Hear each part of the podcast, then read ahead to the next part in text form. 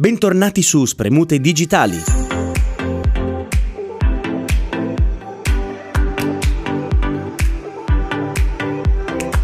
Oggi parleremo di Facebook e dei contenuti politici pubblicati sul celebre social. Secondo alcune dichiarazioni degli sviluppatori, l'azienda vorrebbe ridurre i contenuti politici che appaiono nei feed degli utenti. Nei prossimi mesi il team seguirà i segnali di coinvolgimento delle persone per capire quali sono i post migliori da visualizzare. A fronte di diversi test già eseguiti, sembra che contenuti politici non siano tra i contenuti ritenuti interessanti, da qui l'idea di proporne un numero minore sulla homepage degli utenti. Di recente Facebook è stato accusato di plasmare il modo in cui le persone pensano politicamente.